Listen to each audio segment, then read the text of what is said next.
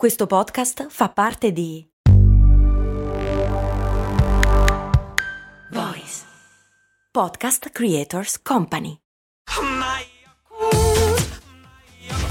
Se a volte ti senti così, ti serve la formula dell'equilibrio. Yakult Balance, 20 miliardi di probiotici LCS più la vitamina D per ossa e muscoli. Il patron Gabriele chiede perché quando una cosa è noiosissima e sembra non finire mai si dice è una tortura cinese.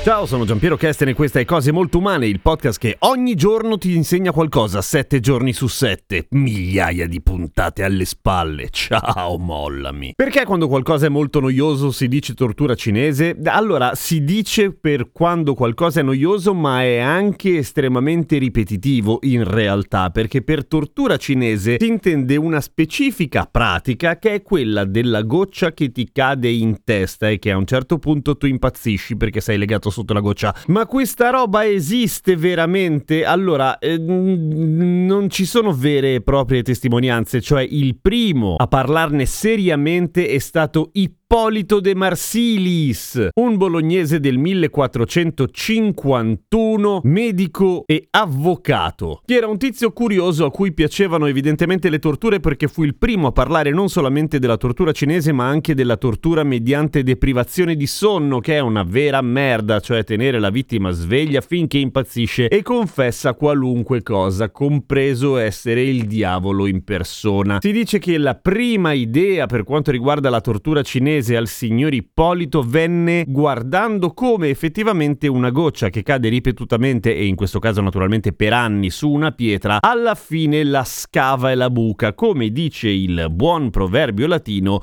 gutta cavat lapidem, che fa molto figo da dire e che vuol dire fondamentalmente quello che potremmo tradurre con un dai dai e dai alla fine è oh, nel senso che uh, a forza di insistere anche con un gesto piccolo come può essere quello di una goccia che cade su una roccia che cazzo è molto più dura di una goccia essendo liquida, dicevo a forza di ripetere l'azione alla fine la goccia l'ha vinta. Ma se è vero che il buon Ippolito De Marsilis fu il primo a parlarne, chi in realtà la portò, diciamo, alla ribalta della cultura pop fu un uh, autore anonimo, che però scrisse una raccolta di racconti che si chiamava The Overland Monthly, in cui racconta come appunto funzionava la tortura cinese. Era una roba semi-avventurosa, per cui ovviamente qualcuno si doveva puppare la goccia in testa finché impazziva. Ma vediamo nel pratico come funziona. Allora, una vittima è sdraiata e o seduta comunque immobilizzata con una goccia che per molte ore gli cade sulla testa sempre nello stesso punto. Ovviamente lo scopo è quello di portare alla disperazione e all'impazzimento la vittima per ottenere delle cose in genere, ok? Oppure per fargli molto molto male, ma in realtà non è che la goccia di fatto arrivasse mai a bucare il cranio, per esempio.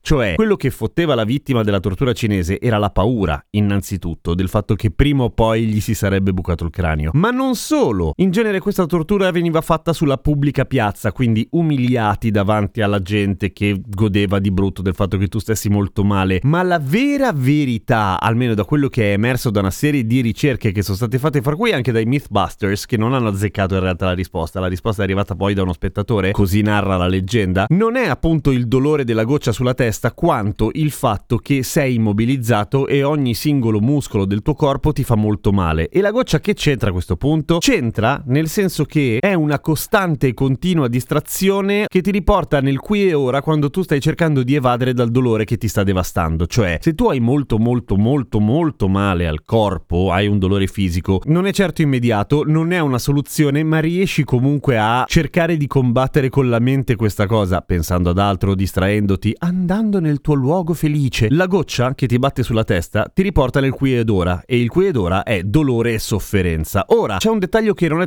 trascurabile ed è quello che avevano sbagliato i Mythbusters a proposito, cioè che la goccia non deve cadere sempre allo stesso momento, cioè non deve essere costante la cadenza della goccia, perché se la goccia cade in modo costante può addirittura aiutarti a entrare in una sorta di trance, che non è quello che un torturatore vuole, un torturatore vuole che tu soffra e che tu sia molto presente appunto nel qui ed ora, ergo la goccia deve cadere in modo randomico, cioè deve essere del tutto imprevedibile ed è quello che ti porta a impazzire, veramente impazzire, nel senso che si parla, se fatta bene, ahimè, non fatela, la tortura è una cosa molto brutta, non dovrebbe esistere. Al di là di questo, ecco, ti porta a un episodio psicotico vero e proprio, in cui inizi ad allucinare, in cui inizi a staccarti dalla realtà, ma non nel senso buono, non nel senso che ti distacchi dal dolore, ma nel senso che inizi a vedere i mostri fondamentalmente e loro ti hanno nel taschino, cioè a quel punto possono chiederti e farti quello che vogliono. Quindi la tortura cinese funziona per quello ed è per quello che viene associata a qualcosa di estremamente palloso e ripetitivo che torna sulla stessa questione,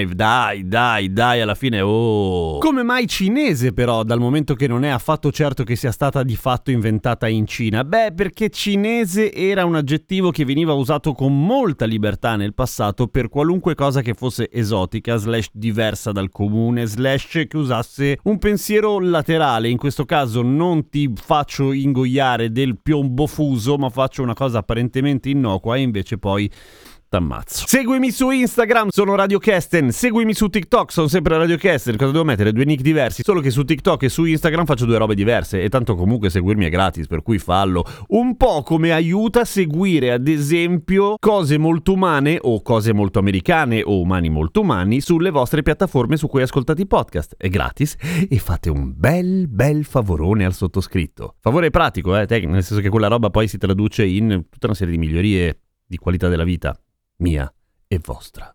Vi amo.